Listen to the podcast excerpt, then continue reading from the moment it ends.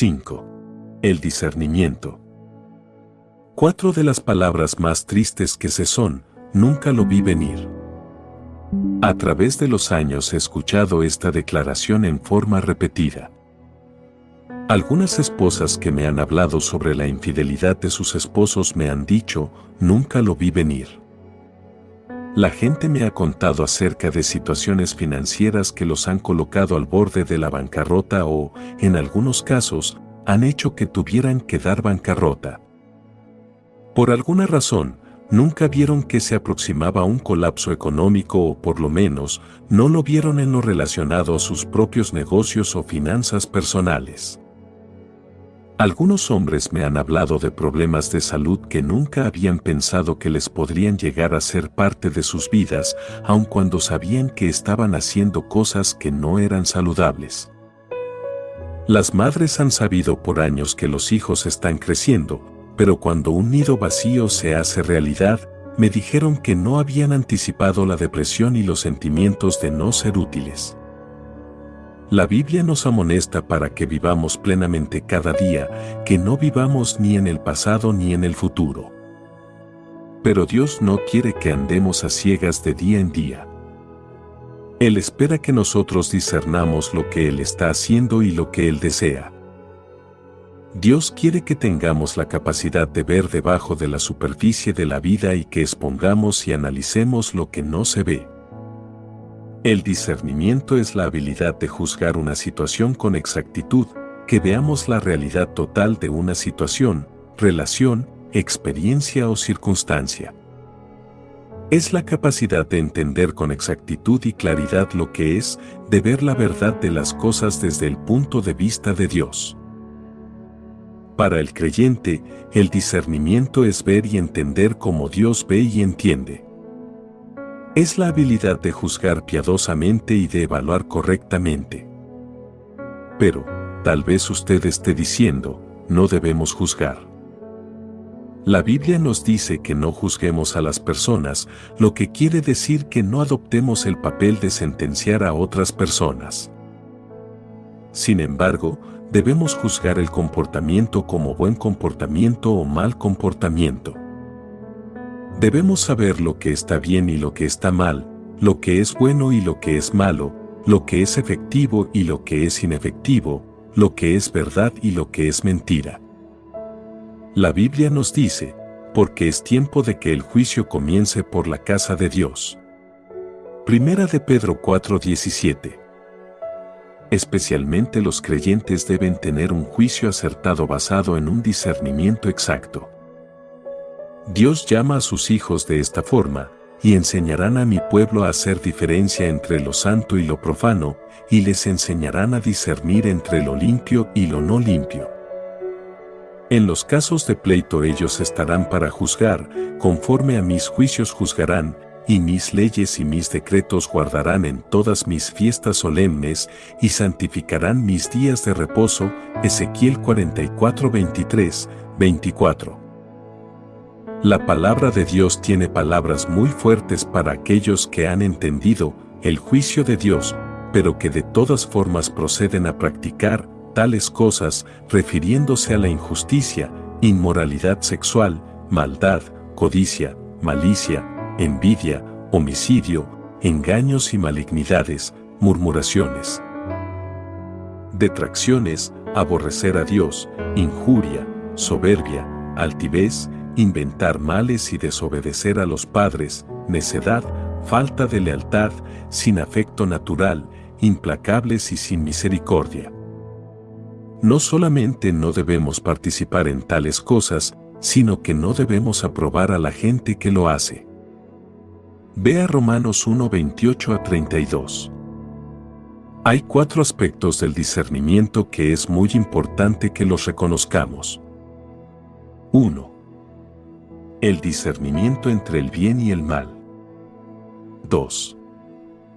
El discernimiento entre lo que es real y lo que es ilusorio. 3. El discernimiento entre lo que es bueno y lo mejor. 4. El discernimiento entre nuestros deseos y el plan de Dios. ¿Por qué es necesario que tengamos discernimiento claro en estas esferas? Porque el enemigo trata de ponernos trampas, engañarnos, tentarnos y destruirnos en cada una de esas esferas. Nos exponemos al ataque cuando no reconocemos el mal por lo que es, cuando no vemos la verdadera realidad de una situación, cuando nos conformamos con menos de lo mejor que Dios tiene para nosotros, cuando confundimos nuestro deseo con el deseo de Dios. 1. El discernimiento entre el bien y el mal. La mayor parte de las personas saben los principios generales relacionados al bien y al mal. Sin embargo, hay ocasiones cuando el mal puede vestirse de lo que parece bien. Todos conocemos la fábula de niños del lobo vestido de oveja para poder meterse en un rebaño de ovejas y aprovecharse.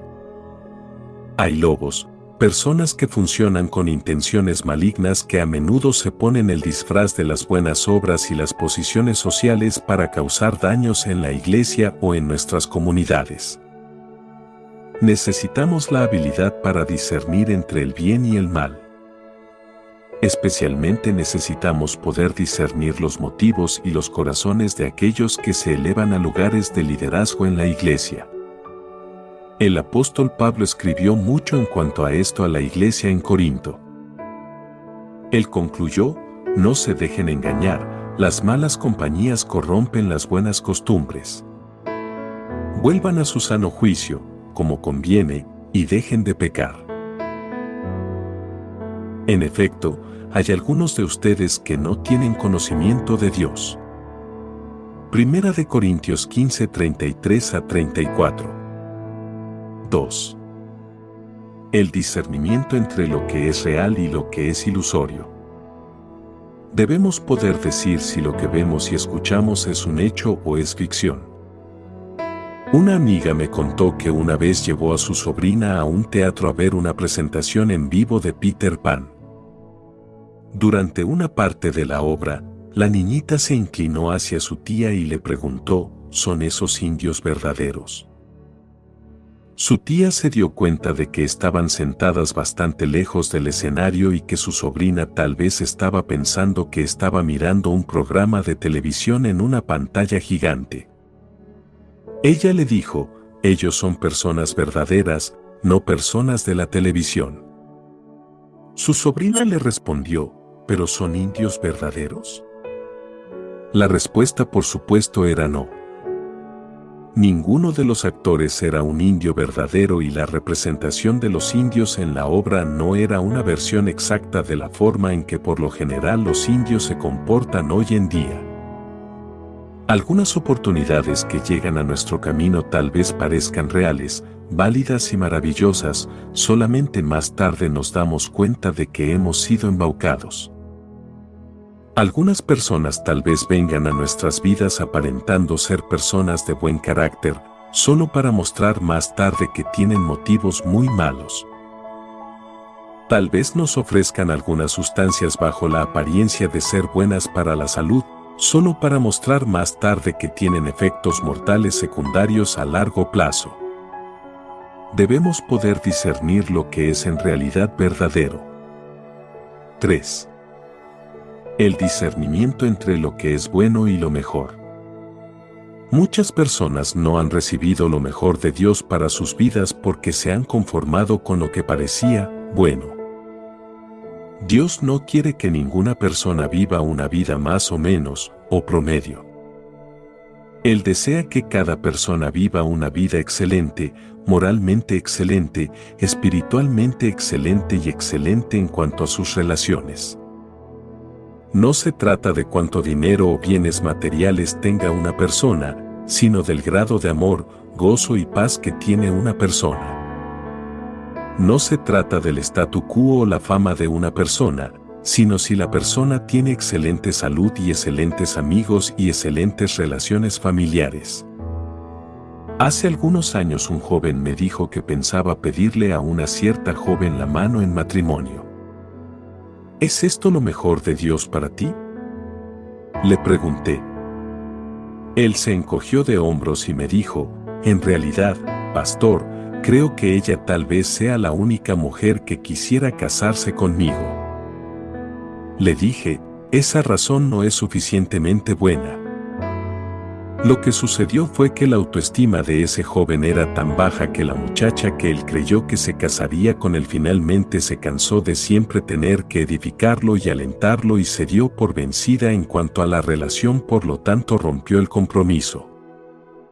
Pasaron los años. Yo vi cómo este joven desarrollaba y crecía en su personalidad, su confianza en Dios, su carrera y su comprensión y aplicación de la palabra de Dios y en su vida de oración. Se convirtió en un hombre fuerte y lleno de confianza.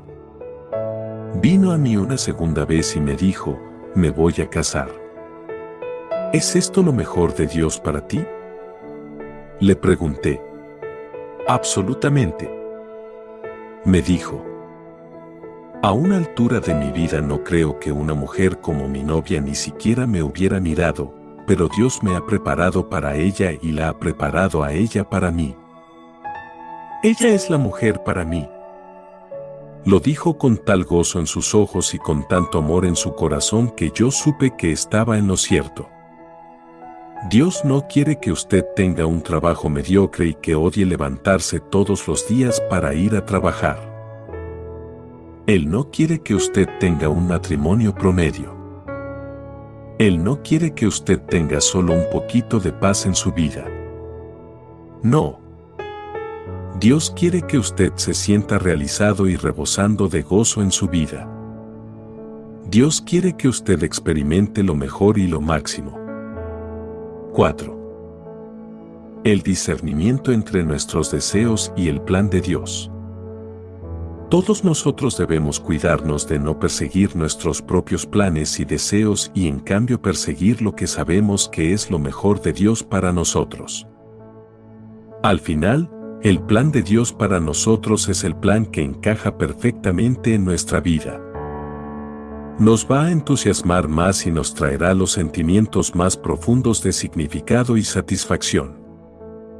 Un padre me dijo una vez, mi hijo cree que va a ser actor. La semana que viene se va a Nueva York para probar su suerte en cuanto a ser famoso. Le pregunté a ese hombre, ¿ha hablado usted con su hijo en cuanto a si esto es lo que Dios tiene para él? Oh, sí, me dijo el hombre. Yo no estoy de acuerdo con esto. Creo que las posibilidades de lograr éxito son muy pocas. Pero mi hijo me ha dicho que ha orado sobre esto y en realidad cree que Dios lo está llamando a ser un actor cristiano. Conozco a varios jóvenes que sueñan con ser famosos en el cine o en el teatro y los sueños son simplemente los sueños de ellos. No son los deseos de Dios para ellos.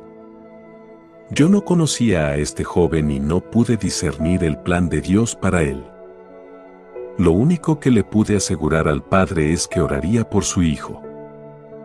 Lo que resultó fue que este joven tuvo una carrera teatral muy exitosa en la ciudad de Nueva York y se convirtió en un líder en escribir, dirigir y actuar en obras centradas en Cristo y en espectáculos por todos los Estados Unidos.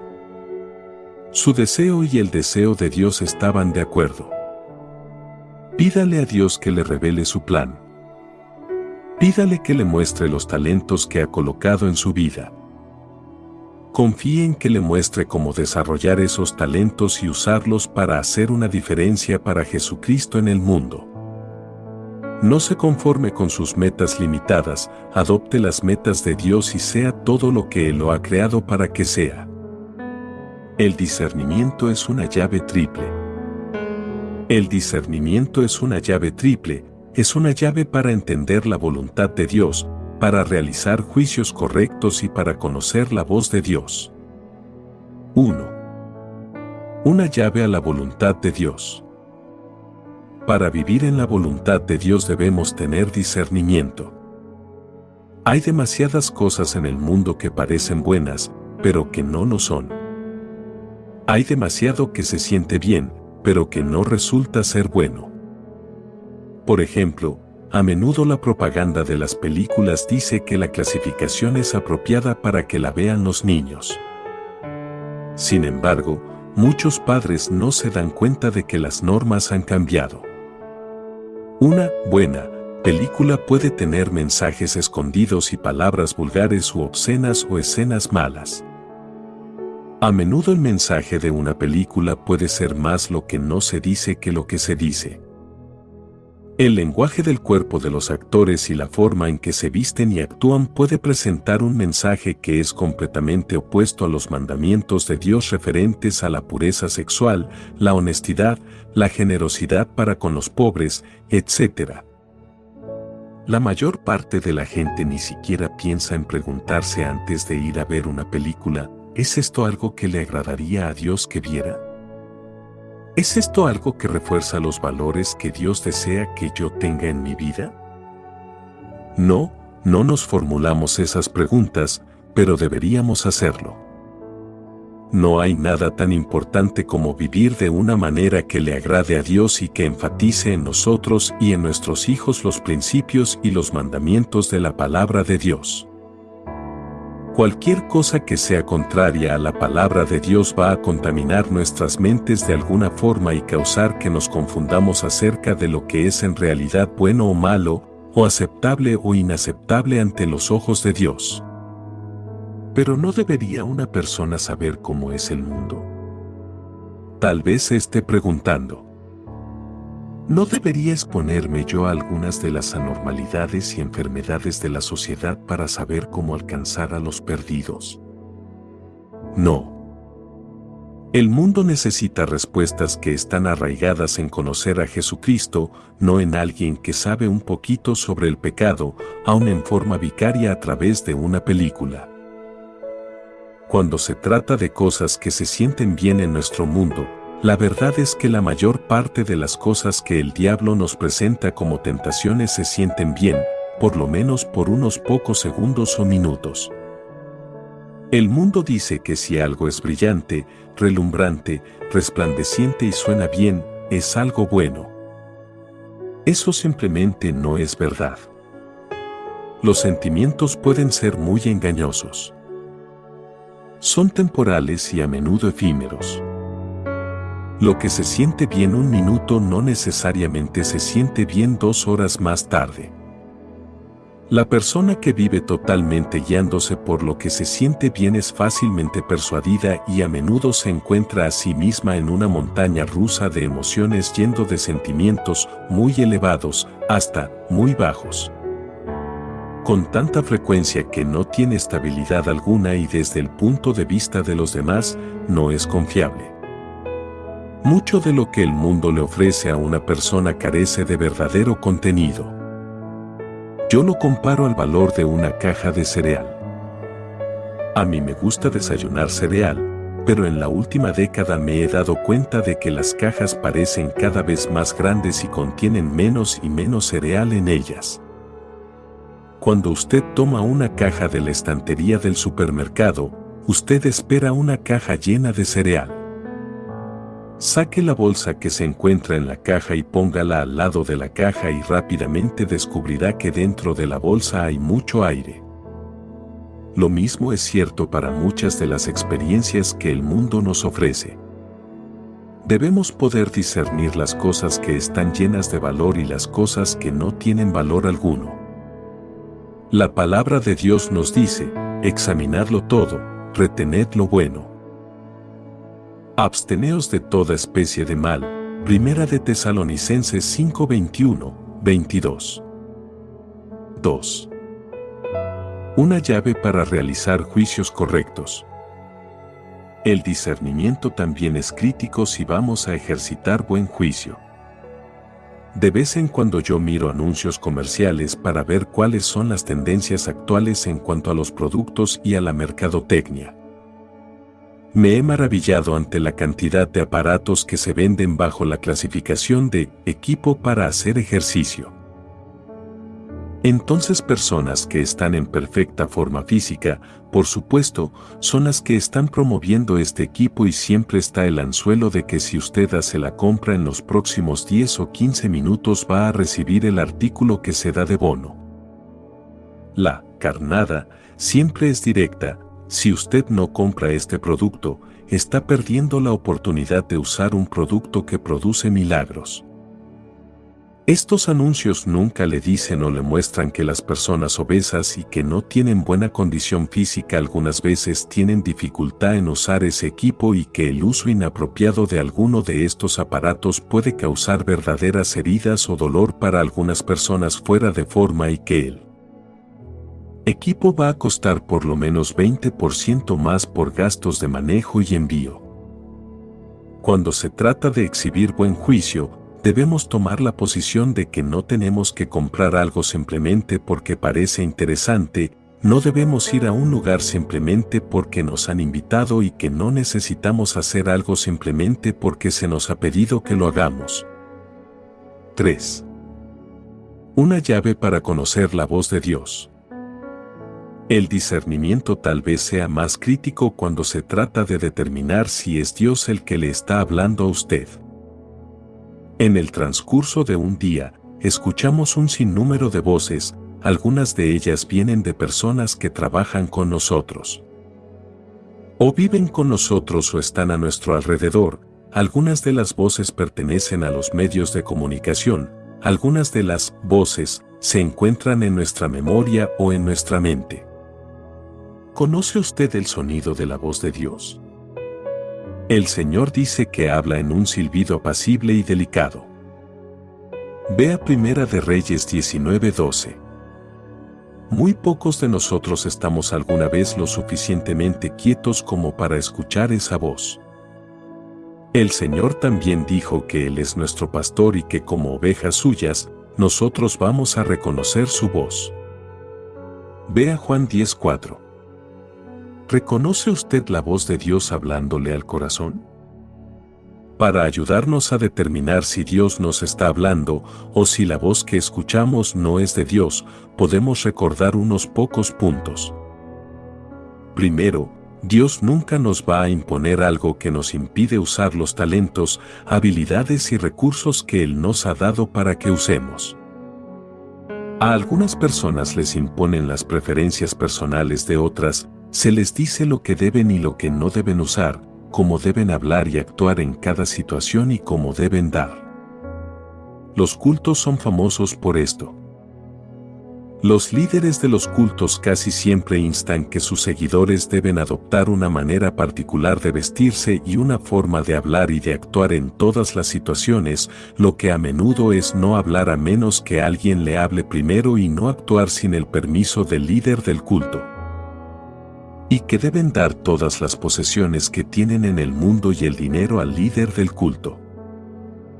Dios desea que expresemos nuestros talentos tan creativa y generosamente como podamos hacerlo para su gloria.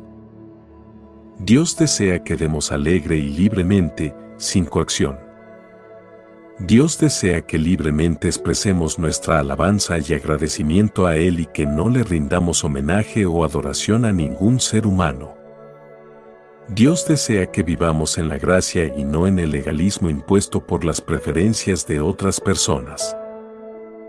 Debemos ser prestos en discernir si una persona está señalando hacia la palabra de Dios o simplemente imponiendo sus propios mandatos bajo la apariencia de la espiritualidad. Segundo, el Señor nunca nos habla nada que sea contrario a las escrituras.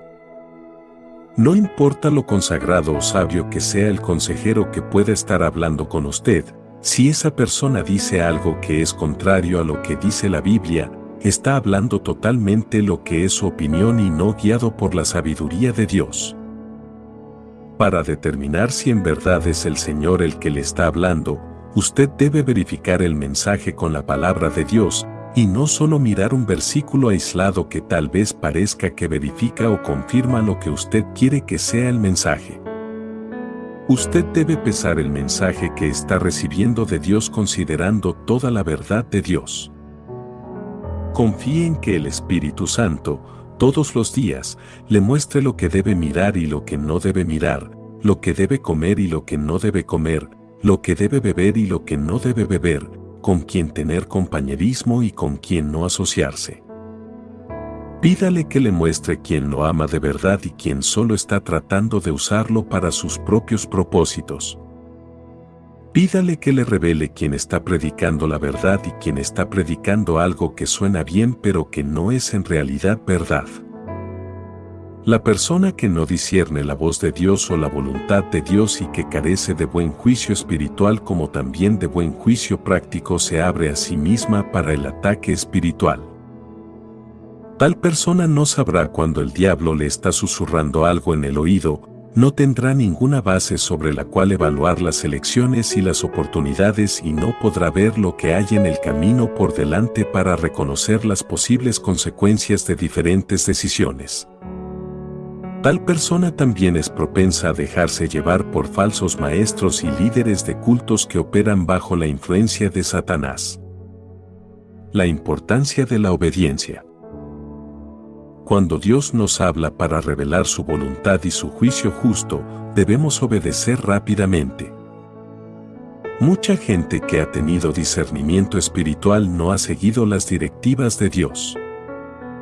Cuando no obedecemos, perdemos nuestra penetrante habilidad para discernir.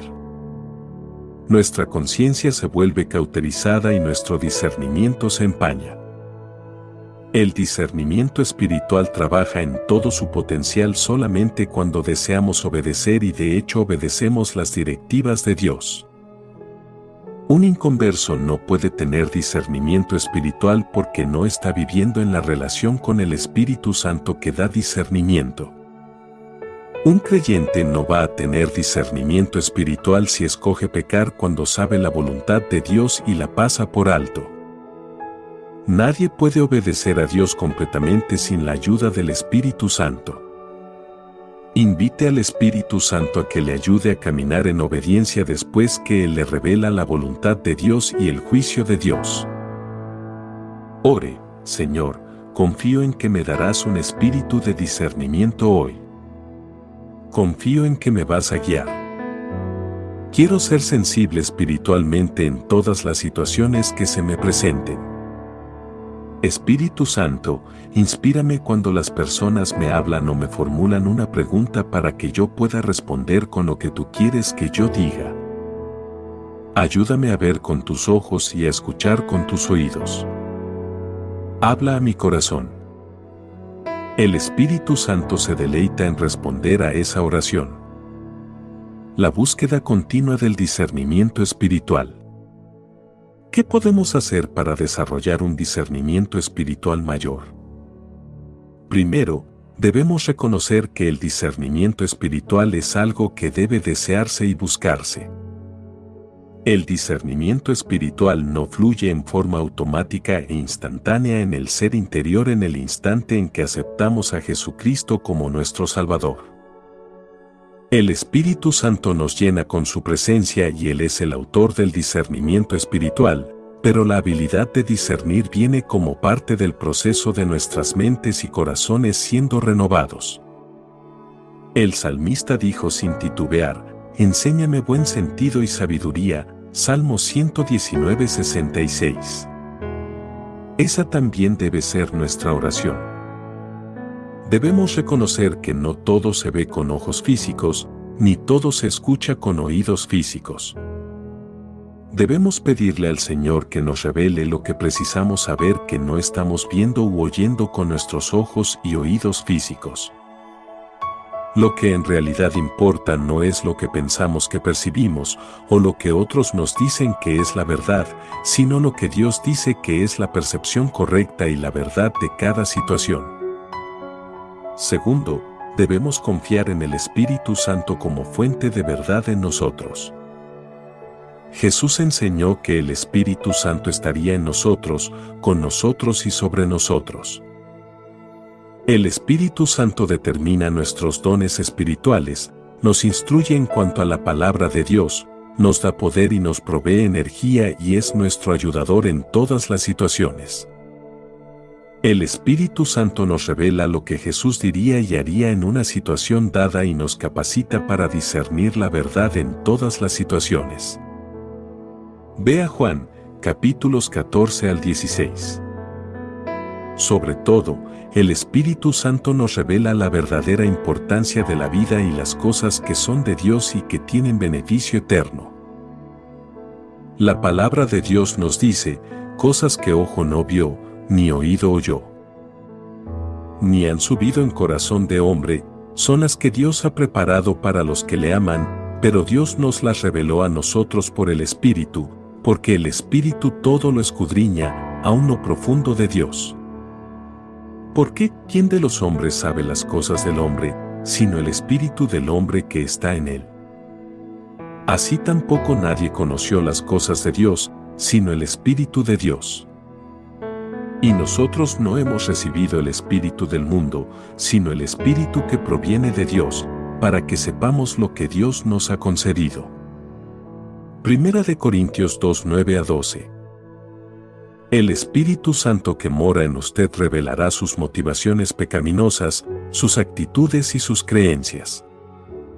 Él le revelará cuando peca o cuando está a punto de pecar. ¿Cuán importante es esto? A demasiadas personas les gusta vivir negando su pecado.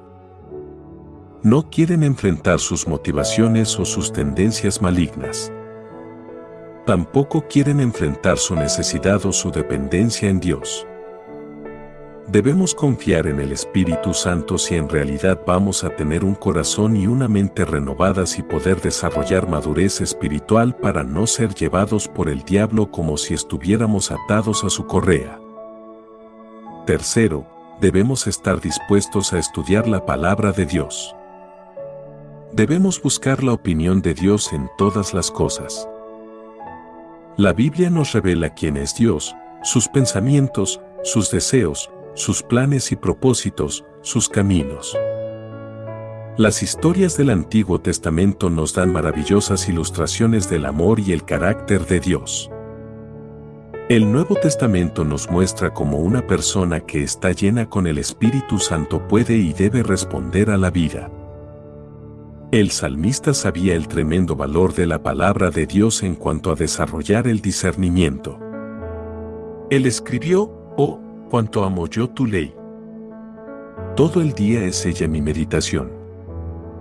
Me has hecho más sabio que mis enemigos con tus mandamientos, porque siempre están conmigo.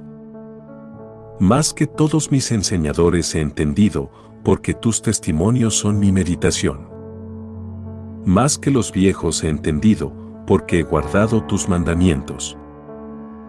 De todo mal camino contuve mis pies, para guardar tu palabra. No me aparté de tus juicios, porque tú me enseñaste. Cuán dulces son a mi paladar tus palabras. Más que la miel a mi boca. De tus mandamientos he adquirido inteligencia, por tanto, he aborrecido todo camino de mentira. Lámpara es a mis pies tu palabra, y lumbrera a mi camino.